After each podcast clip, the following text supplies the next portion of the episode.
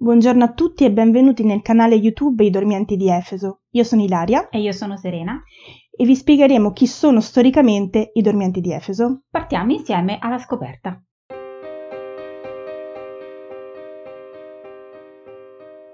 I Dormienti di Efeso sono probabilmente una leggenda, un mito, che tuttavia nessuno nel tempo ha sconfessato. La possiamo trovare con piccole differenze sia nella religione cristiana che in quella musulmana. Nel Corano viene denominata Shura della caverna o la gente della caverna, mentre per la religione cristiana troviamo una prima versione riportata da Gregorio di Tours e una seconda versione riportata da Jacopo da Varazze nella sua leggenda aurea, probabilmente la più conosciuta.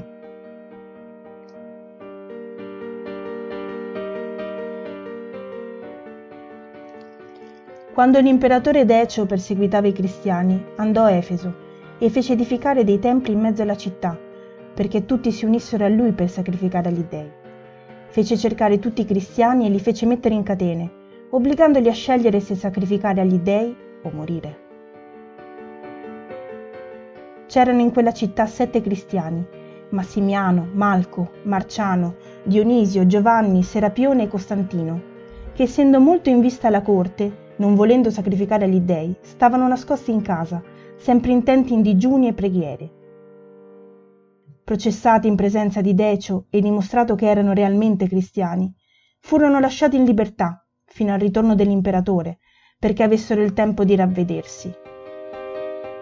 Ne approfittarono invece per distribuire tutti i loro averi ai poveri.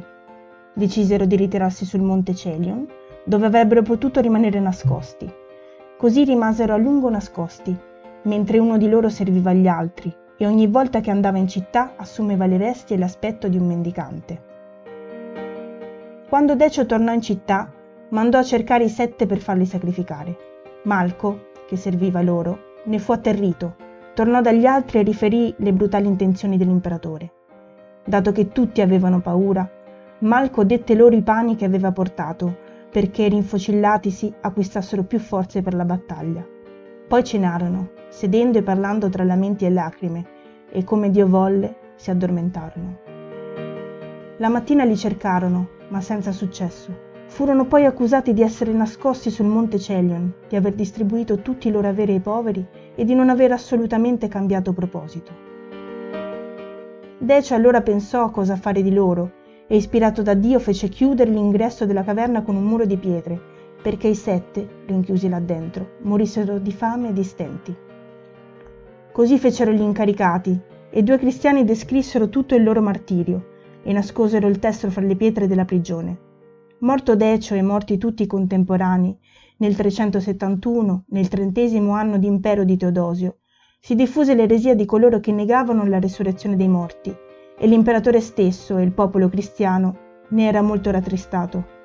Iddio, vedendo questo, volle consolare quelli che piangevano e confermare la speranza nella resurrezione. Aprì il tesoro della sua pietà e risvegliò i martiri di cui si è parlato. Mise allora in mente a un efesino di costruire su quel monte alcuni ovili per i suoi pastori.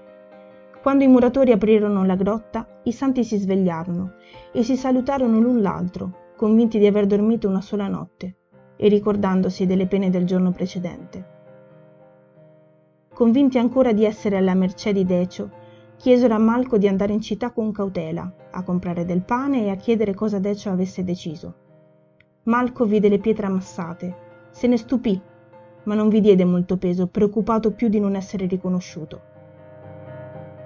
Arrivò, circospetto, alla porta della città e si meravigliò molto di vedervi esposto il segno della croce. Andò allora a un'altra porta e di nuovo vide il segno della croce. Si coprì la faccia e avvicinatosi ai venditori di pane, sentì che tutti parlavano di Cristo. Quando comprò il pane pagandolo con le monete d'argento su cui vi era il volto di, De- di Decio, i venditori pensarono che il ragazzo avesse trovato un antico tesoro e confabularono tra loro. Malco fu colto dalla paura di essere portato davanti all'imperatore e supplicò di essere lasciato andare. I venditori invece lo presero, gli misero una fune al collo e lo trascinarono per tutte le strade fino in centro alla città. Intanto si diffuse la voce che un giovane aveva scoperto dei tesori. La voce giunse al vescovo e al proconsole e dettero disposizione di portare loro quell'uomo e le sue monete d'argento. Mentre era condotto alla chiesa d- dalle guardie, pensava che lo stessero portando all'imperatore. Il vescovo e il proconsole, meravigliati delle monete d'argento, gli chiesero dove aveva trovato quel tesoro sconosciuto, ma lui rispose che quei soldi venivano dal sacchetto dei suoi genitori. Allora gli fu detto che quelle monete avevano almeno 377 anni.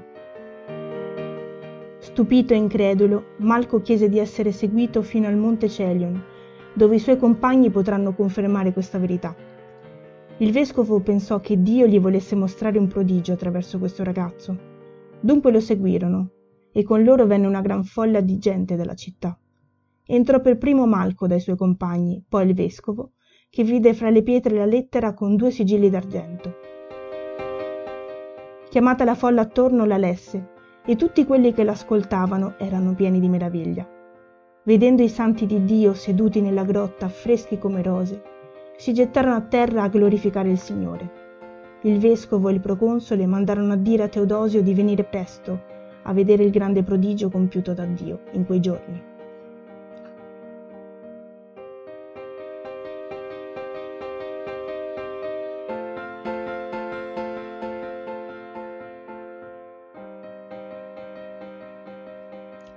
La sura della caverna racconta di alcuni giovani che, fedeli al grande e unico Signore dei cieli e della terra, Allah, si trovarono in una terra che aveva edificato altri dei. Allontanandosi da loro, perché forti nella loro fede in Allah, si rifugiarono in una caverna e Allah fece scendere la sua misericordia su di loro. Secondo la sura, i giovani si addormentarono, ma chi li vedeva e si prendeva cura di loro avrebbe potuto pensare che fossero svegli. È scritto che chi li vedeva era colto da terrore. Un cane vegliava sul loro sonno. Improvvisamente Allah decide di togliere il suo sonno miracoloso. Li spinge a interrogarsi fra loro e a comprendere quanto è successo. Allah decide che uno di loro raggiunga la cittadina con il denaro in loro possesso compri cibo per tutti senza destare sospetto, ma in realtà egli vuole che la gente si accorga di loro perché Allah è verità e la gente del luogo discute perché il luogo del loro sonno divenga santo. Si dice che abbiano dormito per 300 anni più altri nove. In forma scritta, la prima fonte presunta che oggi sopravvive è di un vescovo siriano di nome Jacob di Saru, tra il 452 e il 521 d.C., che aveva cominciato a comporre omelie poetiche intorno al 474 e una di queste era in particolare sul tema dei dormienti, ma il miracolo dei sette dormienti è stato apparentemente descritto per la prima volta dal vescovo Stefano di Efeso tra il 448 e il 451 d.C. Sembra che il miracolo si sia verificato durante il vescovato di Basilio, all'incirca nel 443 d.C. Il miracolo è stato tempestivo perché rispondevano controversie in corso, origine d'Alessandria d'Egitto, sacerdote e teologo, tentava di conciliare la tradizione ecclesiastica con i principi del platonismo e la sua dottrina aveva seguito in Egitto e in tutta l'Asia minore. Le sue dissertazioni riguardavano la natura di Dio, l'eternità della creazione e la preesistenza delle anime prima della loro incarnazione, l'inesistenza dell'inferno, l'impossibilità della resurrezione dei corpi. Proprio su quest'ultimo punto, il miracolo dei dormienti fu la prova decisiva contro le eresie dichiarate da Origine e dai suoi seguaci. Nel 232, dopo essere stato scomunicato, sceglie un esilio volontario. Muore nel 254 a seguito delle privazioni e delle torture e delle persecuzioni subite da Decio.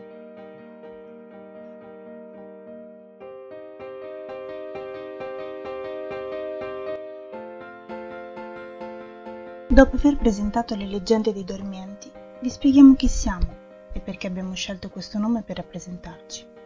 Siamo un gruppo di ricercatori indipendenti, non accademici. Ciò che ci ha accomunato nel tempo è la percezione che quello che è accaduto e che accade non sia esattamente come ce lo raccontano e ce lo hanno insegnato, o meglio, che ci sia di più oltre quello che ci dicono i libri, i mass media e i cosiddetti esperti.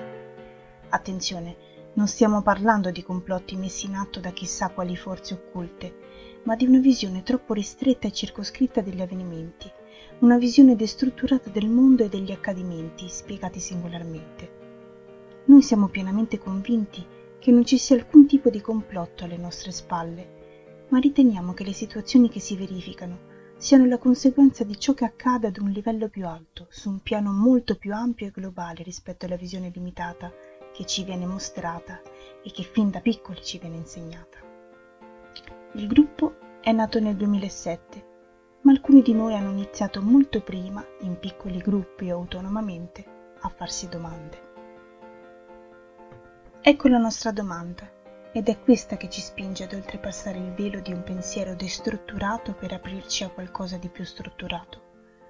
Per questo noi affermiamo che non crediamo in complotti, ma solo alla limitazione e parzialità con cui ci hanno insegnato a vedere le cose.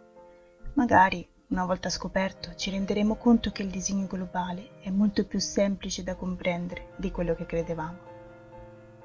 La storia passata è un libro già scritto, i cui fogli sono sparsi alla rinfusa sul pavimento del tempo. Osservando l'interezza di questi fogli con l'occhio del presente, possiamo imparare a leggerli e ordinarli e grazie a questa lettura fatta di una visione strutturale degli eventi possiamo comprendere e tracciare con chiarezza il passato, il presente e persino il futuro degli avvenimenti ad essi connessi. Il nostro scopo è quello di suscitare il dubbio, di spingere ad andare oltre il velo dell'ignoranza e dell'accettazione passiva di ciò che ci viene ripetutamente proposto. Le nostre ricerche trattano prevalentemente temi storici e mitologici, e in generale tutto quello che riguarda la conoscenza dell'essere umano. Come diceva George Orwell in una sua famosa opera, chi controlla il passato controlla il futuro, chi controlla il presente controlla il passato. Vero o falso che sia l'evento trattato nelle leggende dei dormienti, ciò che ci ha colpiti come studiosi, come dubbiosi, indaffarati nella ricerca di concatenare gli eventi e ordinare le tessere del mosaico, è stato il senso più profondo, forse addirittura occulto, del mito dei dormienti, ed è il reale motivo che ci ha fatto scegliere questo nome. Il loro porsi alla ricerca della verità e la pazienza di vegliare per aspettare il momento di darle testimonianza. Riteniamo fondamentale specificare che mentre i dormienti delle leggende credevano che una forza superiore vegliasse su di loro e si palesasse al momento giusto per rivelare la verità, noi pensiamo di essere noi stessi artefici delle nostre scelte e che spetti soltanto a noi il compito di vegliare, ricercare, studiare con pazienza e trovare il momento giusto per condividere il frutto delle nostre ricerche con il mondo. Noi siamo i dormienti di Efeso e vogliamo solo che tu inizi a fare e farti domande, perché è nella domanda la chiave di tutto, non nella risposta in sé per sé.